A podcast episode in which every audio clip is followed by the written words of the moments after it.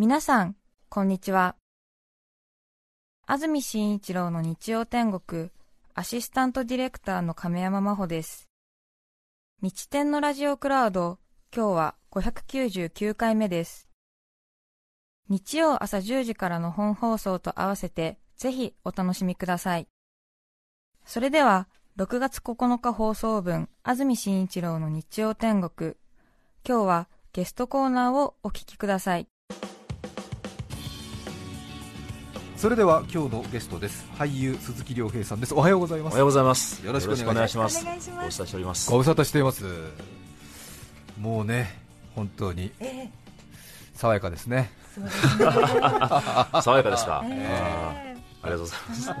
ちょっと明るめの T シャツを着てきました。ええ。はい。今日は茶色オレンジ。ちょっとオレンジですかね。そうですね、はい。え夏なんで。え笑ってます かっこいいです。最近あの痩せてきたので、はい。大河ドラマが終わって、ええ。だいたい体元に戻ったので、ちょっと明るい服もね着たくなってるなっていう感じです。そうですか、はい。ダークな色が多かったですか？ずっとあの太ってたので。ちょっと隠すために黒い服ばっかり着てたんですけど 反動で。反動で、はい。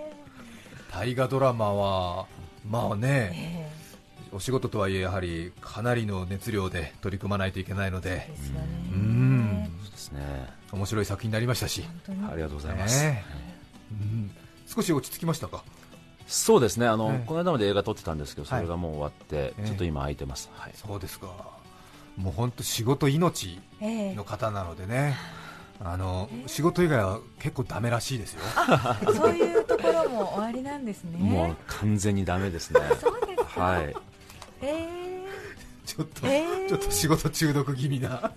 もう最近もう本当忘れ物が多くて、ええ。で一回1週間に1回は財布かバッグか、なんかその刀とかなんかいろんなものをいろんなところに置いてくるんですよね。刀を置いてくるってどういうことですか？あのあ今あの刀のはい。慣れ事とかしてるんですけど、そういうものをこうもう地方ロケとかに持っていくと、ええ。ホテルに置き忘れたり。はあそれが2回あって、えせ先週も茨城県のはい。ホテルの入り口のベンチに置いててですね。いやもう、鈴木さんは鈴木さんで大変でしょうけどホテルはホテルで ちょっとこれこれ。警察警察呼んだ方がいいのみたいな。そうですよね。いやだから焦っちゃって、ええ。物が物だけにもちろん歯はついてないんですけどね、はいええええ。あのおもちゃみたいなもんなんですけど出張行くときに、まあ、ちょっと空いた時間にこう盾を復習できたりするかなと思って持ってくんだけれど、はい。普段持ち慣れてないものだから、はい。旅先で忘れてきちゃう。鈴木亮平さんのプロフィールです。1983年昭和58年生まれ36歳。兵庫県西宮市のご出身です東京外国語大学卒業後2006年テレビドラマ「レガッタ君といた永遠」で俳優デビュー。2014年花子とアンヒロインの夫役が大評判に。映画舞台のみならず世界遺産検定1級を持つなどマルチに活躍されていらっしゃいます。東京外国大学でもともと英語の勉強して英語劇の勉強されてたんですよね。いや英語劇じゃないんですけど英語は英語で別にやってお芝居はお芝居で、まあ、学生の劇団に入ってってやってました、ね。えーで放送局でアルバイトされてて、ねあそうですそうです。え。渋谷の放送局で。渋谷のセゴドンでお世話になった。え。で雑用のあはい。英語ニュースかなんかやる時のアシスタントみたいのをやられてたんですか？いやそこまでのことではなくて、ええ。本当に雑用で、はい。あのファックス流れてきたファックスをデスクさんの机に置きに行くっていうのがええ。メインの仕事で,、はいであの英語の電話がはいたまにロシアとかからかかってくるから、ええ。ーまあ、それ用に英語を喋れる人っていうふうにはい。こう採用されたんですけど、ええ。ー3年間いて1回だけ でしたね、夜中に。えかかってきましたか？しかもほぼロシア語の英語で結局何言ってるかわからなかったっていう。ちょっとわかんないんですけど。ちょっとわからないんですけど多分こういうこと言ってると思うんですけどあまりにもロシアでっていうあまりにもロシアで、はい、さて今日は鈴木亮平さんにこのテーマでお話しいただきます。鈴木亮平的世界遺産まずは一気に紹介します。鈴木亮平的世界遺産その1何でしょう？セゴドンと世界遺産。その2いざ沖ノ島へ。その3鈴木遺産以上の3つです。さて鈴木亮平さんというと、はい、世界遺産に詳しいというイメージがありますが、はい、実際検定も取られてそうですね。世界遺産検定1級って結構難関ですよね。結構勉強しました、はい。はい、どういうものが出るんですか？どういうもの、ええ、まあその意外なのは3分の1ぐらい日本の世界遺産から出るんですけど、はい、もう細かく知っておかなきゃいけないって、えー、どこがどこにあるっていうことだけじゃなくてじゃあその寺院だったら伽藍の配置はどういう方になっているかとか、えー、そこのなんでしょうねどういう建築方式になっているかとか、はい、誰がこの庭をデザインしたかとかそういうところまで知っておかないといけないっていうところでありますね。すごく大変ですね。はい。正答率何パーセントみたいなことで。そうですね、確か60、70ぐらいだったと思います、そうちょっと忘れましたけど、はい、1回でクリアしたんですか？僕は1回でクリアしましたさすが、世界遺産に興味持った理由は何なんですかいやテレビですね、それこそ TBS さんの世界遺産とか、えー、えー、NHK でやってた昔は5分のさ5分の番組とかがあって、えー、その見てるうちにあ旅行してる気分になるじゃないですか、はい、そこからどんどんはまっていった感じですね。調べるのは嫌いじゃないんですね。大好きです。最近も世界遺産にあまり興味がなくなってきてて、はい、世界遺産に住んでいる動物について調べたり、はい、その進化の過程を研究したりとか、そういうことが好きになってます、あらららら、世界遺産に住んでる動物って何ですか、うんうんうん、主に僕クジラなんですけど今、はい、ハマってるのが、えー、クジラはすごいですね。そうですか、はい、どこの世界遺産にクジラがいるんですか？あの大体有名なのはカリフォルニア湾って言って、はい、えっと、メキシコの方ですね、ええ、そこにシロナガスクジラが集まってくるところがありまして、ええ、シロナガスクジラを陸からちょっと船で行って見られる場所とかってそうそうないですし、はい、あとシロナガスクジラっていうのはあの日本日本じゃない世界の、はい、むしろ地球の歴史上で存在した中で一番大きな動物なんですよ。へ恐竜よりも。恐竜よりも、はあ、恐竜の時代にもあそこまで巨大なものはいなくて、まあ、似た同じ長さは長いとかいるんですけど、まあ、あれだけの質量を持ったものは、はい、それが今現代に生きてるっていうことは、これは僕ら見なくちゃいけないと思いません？見に行きたい、ね、はい、50億年近いなんか地球の歴史の中でみたいな、はい、最もそのあれですよね。記録的に大きい生物だから。でかいものがいるっていうのは、はい、上野のあの博物館行っても模型みたいなのあるんで、え。見ていただきたいんですけど本当に大きくて。そうですか体長何十メートル？30メートルぐらいですね。ただザトウクジラの方が面白いですけどね。そうなんですか？やっぱりはい。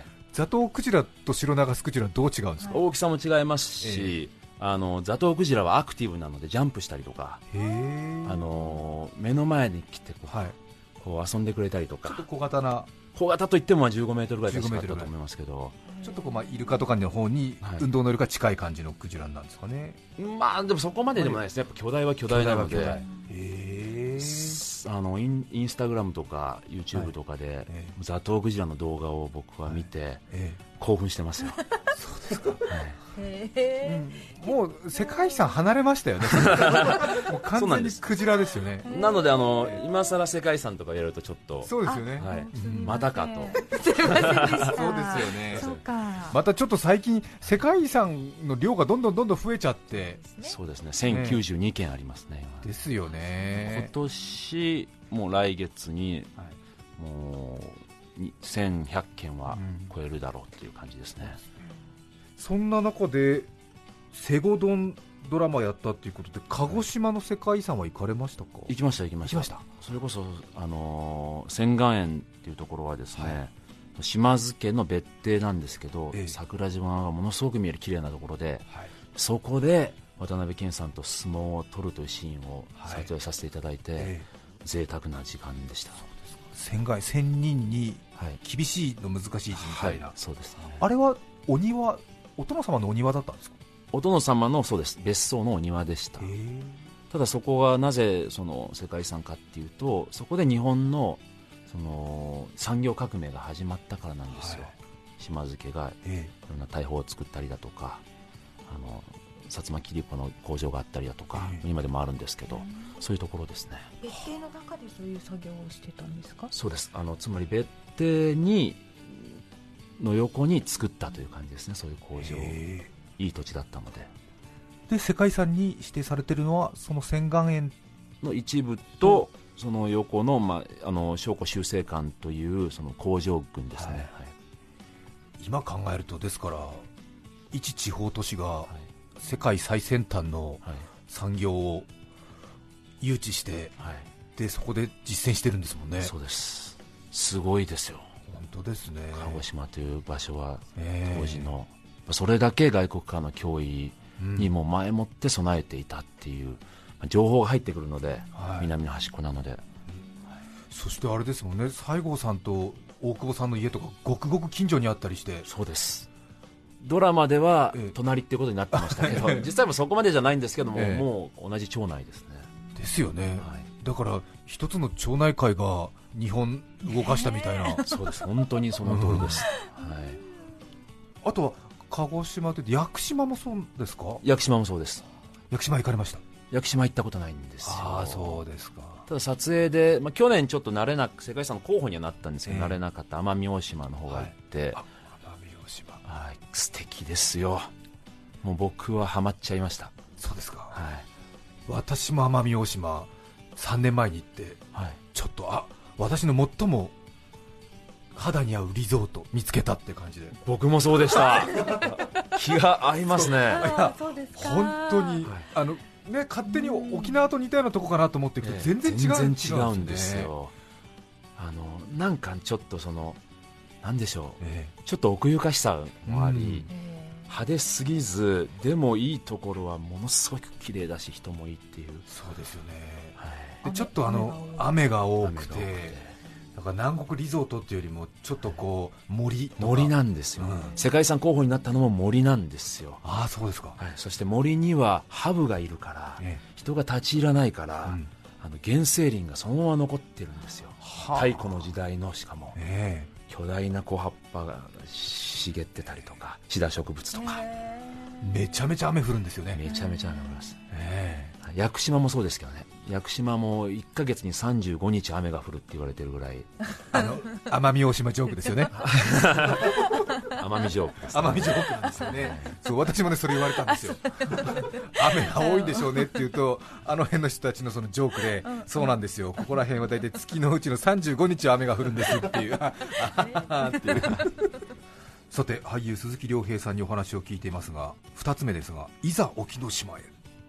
これはあの世界遺産になった沖ノ島に行ったってことですか？そうですね沖ノ島って皆さんご存知ですかね？あの島根の隠れる方の沖ノ島じゃなくて福岡の福岡の宗像の方。宗像ですね。世界遺産になってあれですよね。普通の人が近づけないって言ってそうですそうです。結構ワイドショーとかでも出てましたけど、はい、そこに行かれたんですか？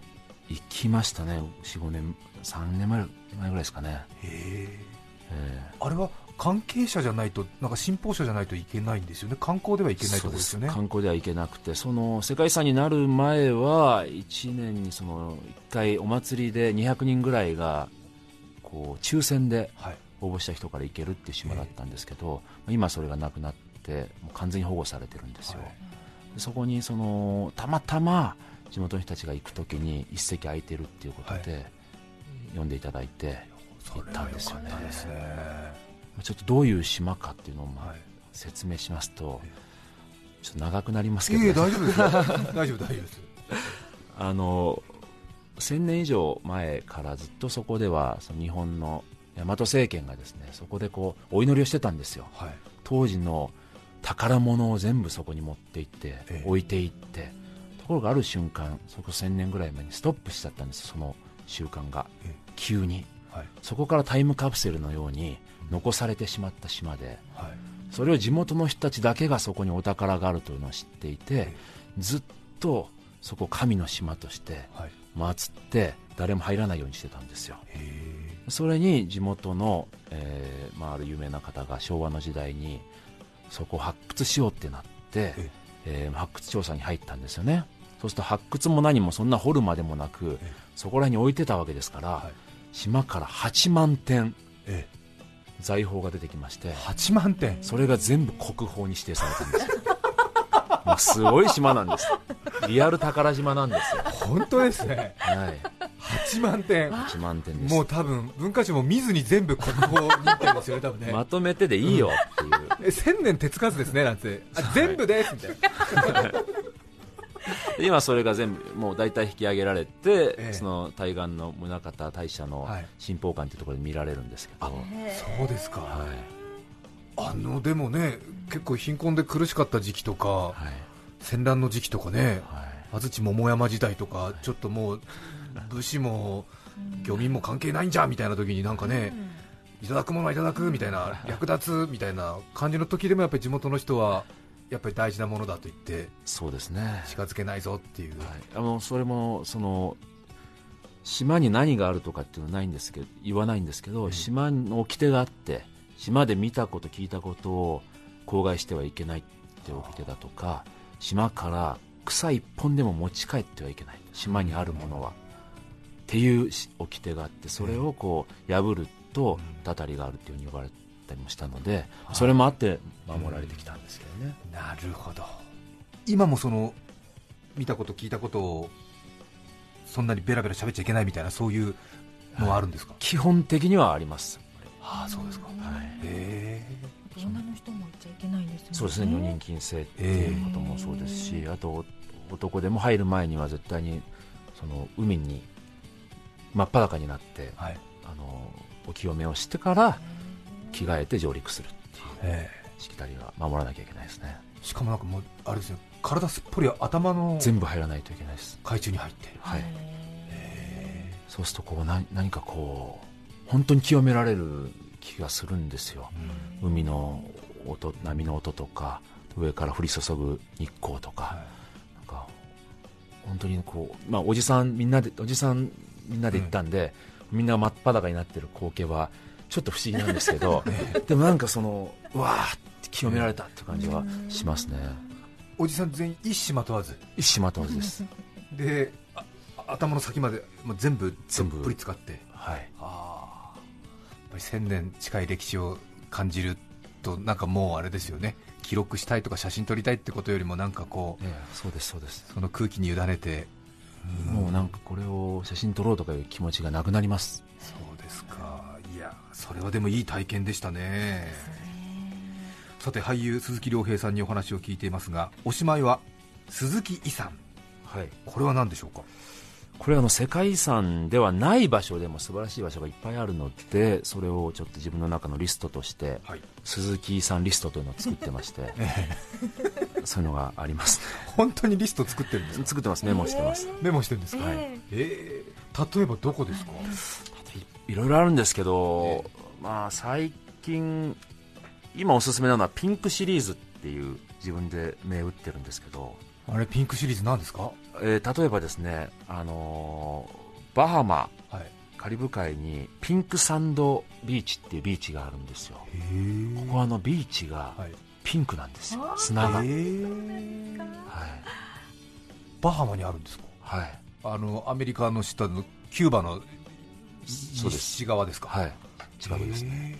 あのー、なんでかっていうと、はい、砂が実は貝殻でピンクの貝殻なんですよ。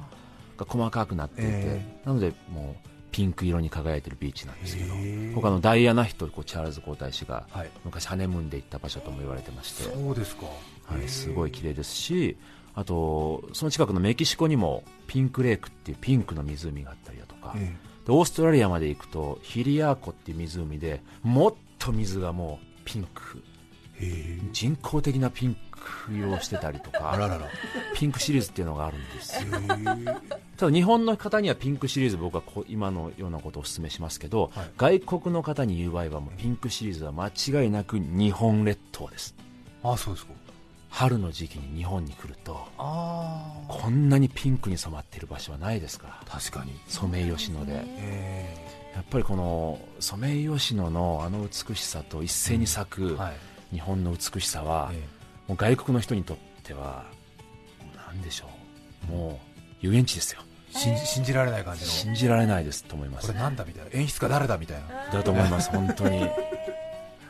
えしかもソメイヨシノっていうのは自然にこう生える草木ではないので、人間が一本一本こう増えていかないと増えないので、全て人間がこれを作ってるっていうのは、まあ、イタリアにもそういう世界遺産が、はい、糸杉って植えてたりして、作ってる光景としてあったりするんですけど僕はもう、うん、この日本の桜全体が世界遺産になってもいいんじゃないかと、はあ、人間が作った美しい光景っていう意味で思ってます。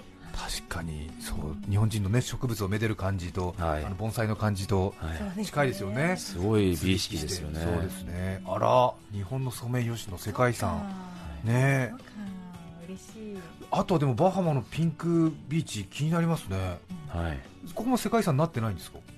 ここもなってないはずです。たまにあのあれなってたっていうのもあるんですけど。後々で調べておきます。そうですか、はいさてそれではここで1曲お聴きいただきたいと思います。相模原市南区のボトムブラケットさん56歳男性の方からいただきました。ありがとうございます。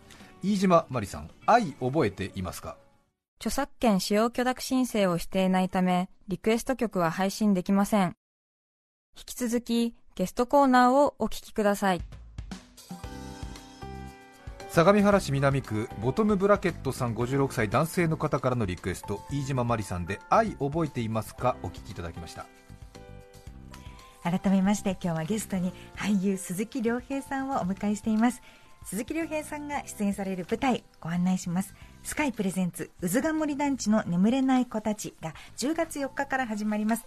東京公演は新国立劇場中劇場にて現在公式ホームページホリプロステージでチケットを先着先行販売中です。ホリプロステージと検索してみてください。東京公演に続いては佐賀県鳥栖大阪名古屋広島仙台と続きますのでぜひご覧ください。よろしくお願いします。もうチケット発売になってるんですね。発売中です。そうですか、はい。これはどういう舞台なんですか、えーと、藤原竜也君と僕の2人で小学生の役をやります、ね、小学生の役。はいで団地が舞台でですねその団地の王座を奪い合うという、うん、団地大河ドラマというちょっと、はい、新しいすごい面白そう。感じになってますね。そうですか、はい。まあ、とはいえそのコメディばっかりとか、はい。まあ、軽い楽しい話ばっかりじゃなくて結構その人間の深いところまで描いていき、うん、その現代のいろんな問題とかも織りもこう織り込んでいくっていう、はい、かなりですねちょっと見応えのある舞台になっていると思います。そうですか、はい、ただあれですね、まあ、舞台ということなんですがチラシでは写真がありまして、はい、藤原さんと鈴木亮平さんが完全に小学生になりきった 紛争で公園でちょっと戦争ごっこみたいのしてますけども。そうですね。えー、楽しそうにはしゃいでくれって言われまして、はい、撮影したんですが、僕と達也君の2人は、いや、こういう舞台なの、本当にって言いながら。うん。なかなか、ね、着てる服は小学生が昔、ね、着てたのはちょっとドリフターズハイソックス的な感じのものを履いてやってるんですが。そこそこの俳優2人ですから、もう目つきはもう完全に工作員の顔になっちゃってます。ね。おもちゃの銃持ってますけど、本当ですね、これはちょっとなかなか、うん、外国の人に説明するのは大変な感じですね、しかも新国立劇場、中劇場という、そうです、えー、奥行きのある劇場で、はい、10月4日から20日までということです。はい、さてたくさん質問が来てるんですけども、東京都のひばこさんからです。ペン習字の練習を復活させたいとのインタビュー記事を拝見しました、はい、ストイックな鈴木さんのことですからさぞかし上達しているのではないでしょうか、はい、興味津々ですとこれやってますね。自分のペースで徐々にですけど、えー、最近あの字がましになったねと言われます。はい、ものによっては達筆ですねと言われたりして全然そこまでいってないんですけど、はあ、なんとか形になってきてるみたいです。そうですか、はい、あとは埼玉県北本市の平成玄武隊さん57歳男性の方からで、はい、個人的には織田信長役を見てみたいと思いますという これは僕もずっと夢として語っていることで、はい、織田信長の大河ドラマを僕はいつかやりたいんですっていうふうに、ええ、あの朝ドラの打ち上げとかで言っていったら、はい、その何年後かに大河ドラマどうですかって話来て、ええ、小田さんかなと思ったら、はい、西郷さんでした でもいつかやりたいです。そうですね、はい、確かになんとなくこう、うん、ちょっと顔のこう、うん、逆三角形な感じ。なんか織田信長風でもちょっとありつつ残酷で冷酷なこう暴君というイメージがありますけど多分そうじゃなくてものすごく頭もいい人だったんじゃないかなって思いがあって、うん、そういう一面をちょっとこうややれたらいいなって思ってるんですけど。確かに。鈴木亮平さんに残酷な感じはあんまりしないですし、うん、いやでもなんかちょっとねこっち的な感じのアイデアマンっていうね感じの織田信長をこう、ね。うん、新しい視点で見てみたいって気もしますしねあとは世界遺産ですよね。いろいろ。うん。私もあの鈴木さんと他の番組で世界遺産の話とか聞いてて、あのベニスの話とか、うん、ベニスはなんとかを逆さまにした街だっていうクイズ出されて、全然分かんなくって、ベニスは何かを逆さまにした街だって言われて、全然分かんなかったり、あのあそうですね。木を逆さまにした街木の杭、うん、そうですね大量の木がこう杭としてこう埋め込まれていて、あのー、それによって上の町を支えてるんですよ、うん、まあ、そこは海なので、はい、そうですよね、うん、剣山みたいにねひっくり返すとなってるんですよ。木の杭をそうひっくり返してるとかね、しかもあそこは話していいですか、えっと海がやっぱり浅瀬なので海通れるルートっていうのが限られてるんですよ、えー、もう本当にこの道を通らないと座礁してしまうっていう街で、そこに普段杭を打ってるんですよね、うんうん、でこれが敵が攻めてきた時には杭を外したり、うん、違うところに杭打ったりするするんですよ、そうするともう地元の人じゃないと、どこ通ったら船がつけるのかわからないっていう、うん、そんな仕組みもあったりしますねベネチア。あとは鈴木さんに説明されてびっくりしたのはそのベニス、ベネチアが相当昔にうちはもう観光で食っていくっていうのを決めて、でそれ実践したって何年からって言ってました？あれなん17世紀ぐらいじゃないですかね、そうですよね。かなり早い段階で観光立国を目指したっていう。うん。もう別にうちはもうそういう貿易都市とかじゃなくて、はい、観光で食っていくんですっていうのを相当早い時期に決めてたっていうのを聞いてびっくりしちゃってすごいことですよね。ですよね。あとは一緒に姫路城一緒に行ったんですけど、もうめちゃめちゃ暑くて、あの気温がですよ、僕がじゃないですよ、汗だくになりながら、真っ白の、真っ白で。すね、照り返しがまた白いからすごいですからね、あそこの城は。ね。はい。で売店のアイスクリームの自動販売機が日本一だって聞いてびっくりした。一番売れてるらしいですよね本当そうなんですよ、で売店のおばさんに、日本でここの自動販売機のアイスクリームの例が1番なんですねって聞いたら、いや違う、ここ2番なんだって言われて、え？1番はって横の自動販売機って。むしろすごいわ。今日はゲストに俳優の鈴木亮平さんをお迎えしました。どうもありがとうございました。ありがとうございました。6月9日放送分安住紳一郎の日曜天国。それでは今日はこの辺で失礼します安住紳一郎の日曜天国。雨雨ふれふれ母さんが魚の目お使い大変だ。お聞きの放送はストップザ裸足にパンプス。TBS ラジオ905954